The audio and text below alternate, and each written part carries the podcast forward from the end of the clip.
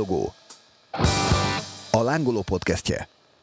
Sziasztok, ez a Villogó, a lángoló zenei bűnügyi podcastje, ahol ezen a héten Dankó Gáborral fogok beszélgetni arról, vagyis hát leginkább ő fog beszélni egy elég szomorú évfordulóról. Igen, így a villogóba eddig, amit hallhattatok, az elmúlt két adás alapján inkább ilyen mókás, vicces bűnesetekről volt szó, most nem lesz se móka, se vicc benne, ugyanis Dimebag Darrell halálának évfordulóján, azaz a mai napon róla fogunk beszélni, arról, hogy ki volt ő, illetve hogyan halt meg, és mit kell tudni például a gyilkosról, a körülményekről. Ez volt az a haláleset, ami gyakorlatilag megváltoztatta az egész metal közeget.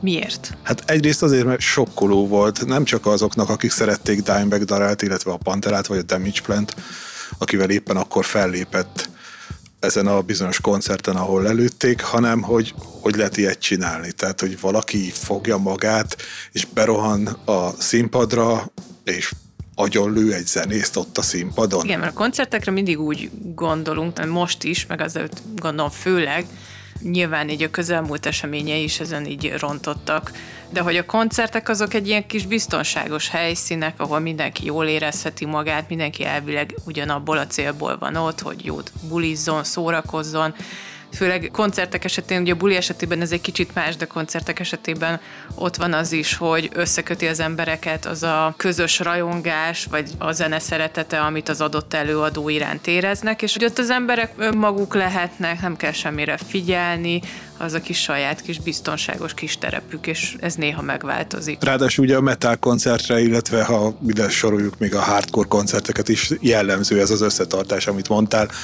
hogy egész egyszerűen nincs benne a pakliba, hogy valaki ott komolyan megsérüljön. Akár ilyen színpadmászás közben így ugrálnak Vagy hát be. benne van nyilván, csak próbál mindenki segíteni a másiknak, hogy ez elkerülhető legyen. Igen, hogyha baj van, akkor segítenek. Elesik valaki a mospitbe, rögtön fölsegítik, fölmásznak a színpadra, oké, néha vannak ilyen durvább biztonsági emberek, akik így visszahajítják a színpadmászót a közönségbe, de ott is inkább a idézőjelbe téve kicsit, de gyengétség jelenik meg, és az, hogy felszalad valaki a színpadra, és megöli a zenészt, hát ilyen nem nagyon fordult elő addig. Ráadásul ugye azt is hozzá kell tenni, hogy Dimebag Darrell egy hatalmas hatású zenész volt. Szóval nem arról van szó, hogy ilyen random metal zenészt lelőnek a színpadon, hanem... Magában az is borzasztó igen. lenne, de itt egy olyan emberről van szó, aki nagyon sok rajongónak az életét megváltoztatta, jobbá tette, nagyon sokan rajongtak érte. És nem is csak rajongók, hanem a játékstílusa, a műfaj alapítása, ha a groove metalt ide vesszük, hatalmas inspirációt jelentett a gitárosoknak csomóan koppintották egy az egybe a Panterát, azt a gitárstílust, amit ő művelt.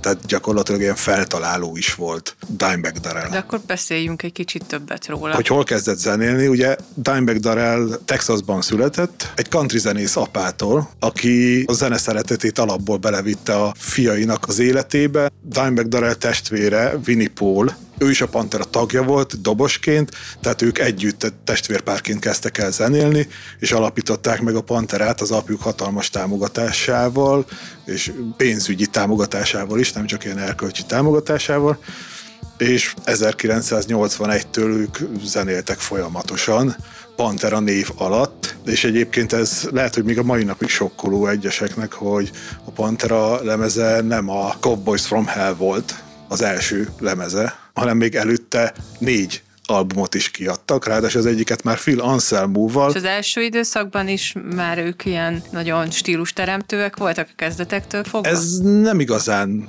lehet elmondani róluk, ugyanis az a kezdeti időkben, főleg az első három lemezen, akkor ők glam metalt játszottak, kinézetbe is teljesen azonosultak a glam stílussal, tehát a tapadós, ocelot mintás nadrágok, feltupírozott haj, sipákoló ének, maga a zene is teljesen glam metal volt, csak aztán pont Dimebag kezdte el bevinni a zenekarba ezeket a mélyebb tónusú dalokat, egyfajta ilyen modernizált a glam stílust, és ez már annyira szembeötlő volt, amikor a stúdióban voltak, illetve írták a dalokat, hogy az akkori énekesnek egyszerűen nem feküdtek ezek a dalok. Tehát ez a glam metal, a sipákolás, Ez... A bővebb nadrágok, nem tupírozott haj. Az még kicsit később jött, mert egyébként, amikor Phil Anselmo beszállt, mert új énekes kellett keresni, és akinek az orgánum az sokkal jobban fekszik ezekhez a dalokhoz, akkor megtalálták a New Orleans-i Phil Anselmo-t, pár énekes kipróbáltak, de Phil Anselmo-nál kötöttek ki, és vele is kiadtak még egy ilyen power metal volt az album címe, ami vele készült, és az már ilyen modern felfogású dalokat tartalmazott, de sokat elmond arról, hogy gyakorlatilag a Pantera életműben ez az első négy lemez, és ebbe beletartozik még ez a Phil lemez is, ők nem számították bele. Tehát mai napig nincsenek ezek a lemezek újra kiadva. Ezt úgy gyakorlatilag elfelejtették. Az 1990-ben megjelent Cowboys from Hell albumnál indították el gyakorlatilag újra a Pantera karrierjét. Tehát bővültek a nadrágjaik, nem tupírozta már Filanszámú a haját, és nem is vernyákolt, bár elnézést kérek ezért a kifejezésért minden glam rock rajongót, szóval nem is énekelt magas hangon. Néha azért visítozott ő is, de már annyira. Tehát a Pantera túl jó volt a név, ezért nem akartak gondolom új nevet kitalálni, hanem elindultak inkább egy másik irányba. Mi volt ez? Hát ezt most már úgy hívják, hogy groove metal, a groove metal irányba indult el a Pantera, kiadták ugye a már említett Cowboys from Hell lemezt, ezen még egyébként voltak ilyen erősebb Judas Priest hatások, illetve a, magát a glam és a kiss hatásokat sem hagyták el, mert azt egyébként hozzá kell tenni, hogy az Abbott testvérek, ők hatalmas kis rajongók voltak, és ez a Panterában gyakorlatilag mindig is megmaradt, de teljesen ilyen modernizáltabb formában bejött a, a Black Sabbath hatás, a Doom hatás, sokkal ilyen mélyebb tónusú lett a zene, és ez egyébként, ha nem is a Cowboys from Hell lemezen, de már a Vulgar Display of Power albumon elindult, és a Far Beyond Driven-en csúcsosodott ki gyakorlatilag a Pantera eszenciája a Far Beyond Driven lemez volt, ami 1994-ben jelent meg, és visszaemlékszem, hogy tudtam, hogy melyik nap jelenik meg. A Gyöngyösi lemezboltban meg is rendeltem a kazettát, és még mielőtt az iskolába mentem volna, a 8 órási órára a középiskolában, dörömböltem az ajtón, hogy hagyj vegyem már meg hamarabb a kazettát, és kiadták, és 700 forint volt, arra is emlékszem. És mit kezdtél vele az órán? Alig vártam, hogy vége legyen az iskolának, vagy az aznapi óráknak, és mentem haza hallgatni, és egyébként a mai napig az egyik legmeghatározóbb lemez az életemben ez az album. És utána, hát a Pantera kicsit elindult a lejtőn, illetve ha Filanselmot nézzük, nem is kicsit, hanem elkapta őket a bulimámor, illetve Filanselmónak előjöttek a hátfájdalmai, amit egyébként ő arra is visszavezet, hogy túl intenzíven headbangelt, vagy derékbengelt a koncerteken, és gyakorlatilag a 96-os The Great Southern Trendkill lemezre már darabokra potyogott Pantera volt, hogy az éneket azt New Orleansba vette fel Phil Anselmo Trent Reznor stúdiójába, a többiek pedig a zenét az Texasba rögzítették, nem is találkoztak turnén már.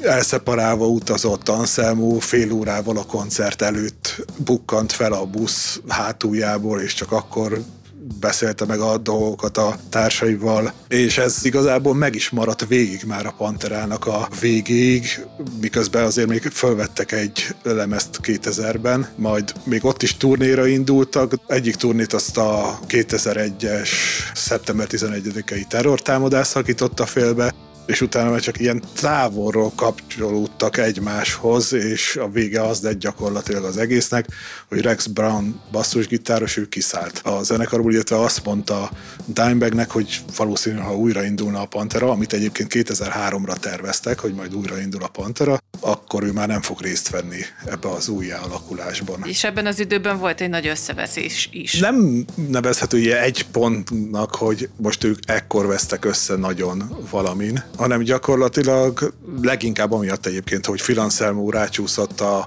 fájdalomcsillapítóra, alkoholra, heroinra, Egyébként az alkoholra állítólag annyira, hogy minden egyes koncert előtt megivott egy üveg viszkit, mert annyira fájt a háta, hogy másképpen nem bírta volna ki.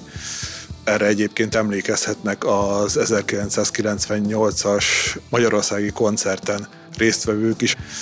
Én ugyan kellemes emlékeket őrzök elő a buliról, de akik nem voltak annyira rajongók, azok mondták, hogy valami kegyetlenül rossz volt Phil Anselmo előadása. Csak ordibál, csapkodta a mikrofont, arra én is emlékszem, de hogy utána is ilyen részegen tántorgott állítólag a backstage-ben, szóval Phil Anselmo nagyon elborult ezekbe a tudatmódosítókba, tulajdonképpen bármit beszedett, és egyszerűen nem lehetett vele kommunikálni, és miután a Pantera utolsó lemeze kijött, ő inkább minden más csinált, csak nem a Panterát. Tehát kijött a Down-nak a második nagy lemeze, a Super John Ritualnak kijöttek albumai, miközben a többiek meg a Panterát akarták volna tolni, és erre válaszul gyakorlatilag a testvérpár, ők megalapították a Damage Plant. És ezzel a zenekarral léptek fel azon a bizonyos napon. Igen, Ohio-ban, Columbusban. Vegyük sorba, hogy mit tudunk arról a napról. Hát a Damage Plant, ugye, aminek akkor egy lemeze jelent meg, és ez volt gyakorlatilag ilyen pótlékzenekar a Pantera rajongóknak,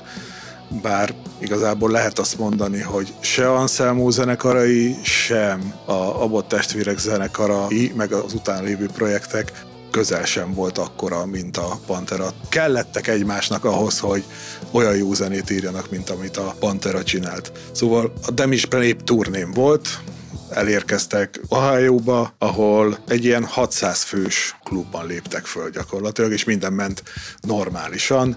Odaért a zenekar, kipakolt. Igen, hát Winnie Paul beszélt egyébként később erről a napról, és ő azt mondta, hogy Denbeg ismerte, vagy hát ők is ismerték ezt a helyet, mert hogy korábban már léptek fel ott, megköszönték a hely szervezőjének, hogy fogadta őket, és hogy az egész egy ilyen tök jó, tök kellemes estének indult, ő azt mondta, hogy ő arra emlékszik vissza, hogy milyen jól szórakoztak aznap este az előzenekaron, hogy megnézték őket, röhögcséltek rajtuk, és hogy tök jól el voltak, és színpadra lépés előtt megkérdezte Dimebag-től, hogy van Hélen, mire Dimebag azt válaszolta, hogy van fucking Hélen, mert ez volt az ő kis kódjuk arra, amit minden ilyen színpadra lépés előtt használtak, hogy akkor kezdődjön a buli, és minden mehet, indulhat minden, és hogy gyakorlatilag ez volt az utolsó, amit Dimebagnek mondott. Igen, és gyakorlatilag amikor elindult a koncert, az első percben vége is szakadt, ugyanis Netengél,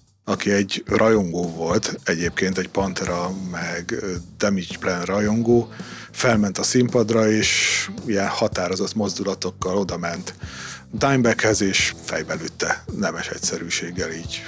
Állítólag ilyen egyes beszámolók szerint mondott is neki valamit. Szeretnék sokan azt hinni, hogy a Panteráról mondott valamit, de valójában senki nem hallott semmit, ugyanis a színpadon ment éppen a koncert, és csak azt látták, hogy lelövi a gitárost. És aznap este nem csak Dimebag sérült meg, többen életüket vesztették. Egy James Nigemeyer nevű rendőr ért ki leghamarabb, aki három perccel a riasztás után már ott volt mindenfajta erősítés nélkül, és akkor azt látta, hogy egy fegyvert fognak egy ember fejéhez. Ő John Brooks volt, Winnie Paulnak a dobtechnikusa, és a rendőr látta, hogy épp olyan helyzetben van a támadó, hogy úgy tudja lelőni, hogy a túsz nem fog megsérülni, úgyhogy lőtt, a támadó életét is vesztette egyébként. Később cikkeztek arról, hogy ennek a rendőrnek, aki legelőször kiért, és ugye végül a támadót megölte, neki ilyen nagyon, nagyon durva posztraumás stressz szindrómája lett, később kilépett a rendőrségtől, és a legutolsó cikk, amit én találtam róla, ez egy 2011-es cikk volt, ekkor már teljesen civil foglalkozása volt, és arról számolt be, hogy még akkor is segítségre szorult, mert hogy a mentális egészsége még mindig nem jött helyre. És a már mentális egészség állítólag Netengél, a gyilkosnál is közrejátszott a mentális betegség. Ő korábban katona volt, de leszerelték pont emiatt, mert hogy mentálisan nem volt teljesen felkészült arra, amit a katonaságnál el kellett viselni, és ilyen pszichés zavarokról számoltak be utólag, hogy ő nem volt teljesen normális, mondjuk aki ilyet csinál, az nem is teljesen normális, illetve voltak ilyen beszámolók, hogy fellemászkált a klub előtt, és kérdezték is tőle, hogy miért nem megy be, ott legalább meleg van, mert ugye decemberről beszélünk, december 8-án történt ez, és mondta, hogy nem érdekli őt a sokszor előzenekar, ő csak a Damage Planre kíváncsi, majd egyébként a kerítést átugorva oldalról ment fel a színpadra, és így a beszámolók azt mondják, hogy már említettem határozott léptekkel, de hogy úgy nézett ki az ember, mintha küldetést teljesítene. Tehát, hogy neki meg kellett ölnie, mint aki konkrétan erre a gyilkosságra béreltek föl, és ő ezt így határozottan véghez is viszi. Egyébként ez a tragédia, ez amellett, hogy az egész közeget megrázta, azért alapjaiban is megváltoztatta azt a fajta hozzáállást, ami addig így tehát, hogy az, hogy a színpadra felment egy rajongó jól érezni magát, az persze nyilván a mai napig is működő dolog, meg előfordul, de hogy Scott Ian ugye az Antraxből nyilatkozta később azt, hogy azóta, ha felmegy valaki a közönségből a színpadra, rögtön az az első gondolata, hogy hát így basszus, neked nem itt van a helyed, és hogy a színpadon csak és kizárólag a zenekar és a technikusok legyenek, a közönség az pedig legyen a közönségbe, mert hogy egyszerűen megváltozott az a fajta gondolkodásmód, hogy itt mindenki együtt bulizzon. A gyilkosság után egyébként rengetegen Anselmót okolták azért, mert ez megtörtént, ugyanis előtte gyakorlatilag folyamatosan savazták egymást a sajtóban, leginkább Anselmo timebagéket, de igazából mind a kettő mondott mindent a másikra. Anselmónál ment el annyira ez a dolog, hogy hát nem is erőszakra buzdított, de hogy ő szívesen megütné Dimebaget, és emiatt aztán gyakorlatilag a teljes Dimebag család, illetve a hozzá tartozó barátok a mai napig gyűlölik Anselmót, mert erre vezetik vissza, hogy Gél egyszerűen fogta magát és meggyilkolta. Mi lett Anselmóval? Tehát mi lett azután, miután megtörtént ez a tragédia? Hát ő láthatóan teljesen összeomlott egyébként, ahogy összeomlott Winnie Paul halálakor is 2018-ban. Ők kibékültek végül valaha? Nem, soha nem békültek ki, és ez a mai napig rányomja Anselmóra a bélyeget, illetve ő mindig mondja, hogy egyszerűen nem tud. Tehát ez egy olyan teher számára, amit soha nem tud lerakni. Szeretne ő bocsánatot kérni mindenkitől, de most már gyakorlatilag nem tud, mivel akikkel összeveszett, azok halottak egyik gyilkosság áldozata lett ráadásul. Mi történt a halála után? Gyakorlatilag az egész zenészvilág, főleg a rockzenei világ gyászolt. Volt ilyen vírasztás is a gyilkosság helyszínén. Eddie Van Halen, Zach White, Cory Taylor, Jerry Cantrell, ők mind ott voltak személyesen.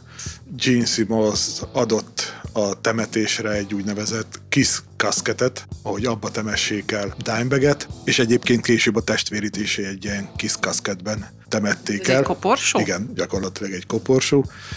Illetve érdekesség még, hogy pár héttel a halála előtt Dimebag találkozott Van Halennel, Eddie Van Halennel, és könyörgött neki, hogy egy Bumblebee gitárt csináltasson már neki, de csak egy kopit, ugyanis ugye egy példány van a Bumblebee gitárból, ami Eddie Van Halené volt, és a temetésen viszont Van Halen az eredeti Bumblebee gitárt vitte el, és azzal együtt temették el Dimebaget. És az még azóta is ott van. Hát ez, tudom, hogy ez morbid, ez azért jutott eszembe, mert pont valamelyik nap olvastam, hogy hogy Maradónát is úgy temették el, hogy a szíve nélkül, mert hogy féltek attól, hogy a, hát nem mondanám rajongóknak, de hogy bizonyos emberek fogják és kiszedik a szívét, hogy az majd így a fekete piacon sokat fog érni. Ezt nem Ó, tudjuk, ezt nem akarom gondolom. most így elképzelni, de egyébként a gitár valószínűleg jobb állapotban kerülne elő, mint Jó. a Maradona szíve.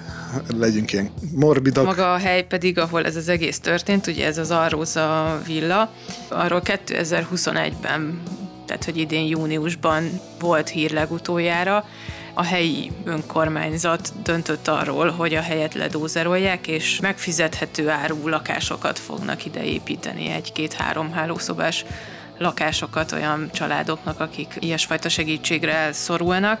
Egyébként ez a hely 45 évig volt koncerthelyszín, utoljára 2019-ben tartottak itt eseményt. Ekkor egyébként Dave Grohl, Cory Taylor, Scott Ian és Rex Brown játszotta el a Panterától a Volkot, és még néhány Pantera slágert, vagy ha lehet azt mondani, Panterának slágereit vannak, de hát Pantera dalokat, és gyakorlatilag így búcsúzott a hely is az egész koncertezéstől, tehát egy méltó lezárása volt a hely történetének, vagy történelmének. Az pedig nem túlzás, hogy Dimebag Darrell mai napig óriási hatással van a zenei világra. Mai napig bukkannak fel ilyen copycat zenekarok, egy rakás tribut zenekar játszik Panterát, bár néha-néha felbukka, hogy esetleg Phil Anselmo és Rex Brown összeállna valami Pantera sessionre, vagy valamire, de ez számomra is gyakorlatilag elképzelhetetlen hogy a Abbott testvérek nélkül bármilyen Pantera is lehetne. De te nagy Pantera rajongó voltál, nem? Vagy vagy? Hát ezt, ahogy mondtam is, ugye most már nem mondanám magám olyan óriási rajongónak, de nagy hatással volt az életemre, ahogy mondtam, hogy ott voltam a lemez megjelenés napján, már nyolckor a lemezbolt előtt, ott voltam ugye a budapesti koncerten. Tiniként ért a Vulgar Display of Power lemeznek a hatása, és ahogy a tinikre hatalmas hatása van az akkor hallgatott zene, így rám is hatalmas hatása volt a Pantera, amit az ilyen rocker korszakomnak az elején ismertem meg. De akkor te például pontosan tudod, gondolom, hogy mit csináltál, és hol voltál, amikor megtudtad a hírt, hogy Dimebag meghalt. Ja, igen, ez olyan, mint amikor Kurt Cobain meghalt, akkor is tudom, hogy hol voltam. Igen, egyébként az egy korábbi munkahelyemen épp ilyen termékbemutatót tartottunk volna, és akkor hívott öcsém, hogy basszus fejbe lőtték Dimebaget. És teljesen lesokkolt, és utána ilyen kicsit ilyen kútyagosan pakoláztam ott össze-vissza, mondták is a kollégák, hogy mi bajom van, ez kicsit ilyen nevetségesen is hangzik, hogy egy ilyen tőlem nagyon távol eső ember, akit így élőben egyszer láttam messziről a színpadon, az ilyen hatása volt rám, de mivel nagyon szerettem a zenét, így azt lehet mondani, hogy sokkolt a halála, meg, meg maga az egész mód. Tehát, hogy tényleg így lelőnek a színpadon egy zenészt. És ennek ugye most hány éve történt mindez? Pontosan 17 éve történt a mai napon. Akkor pedig most mindenki rakjon be egy Pantera, vagy a kedvenc Pantera dalát, vagy egy Pantera lemezt, és emlékezzünk együtt Dimebagre. Sziasztok! Sziasztok! Ez volt a Villogó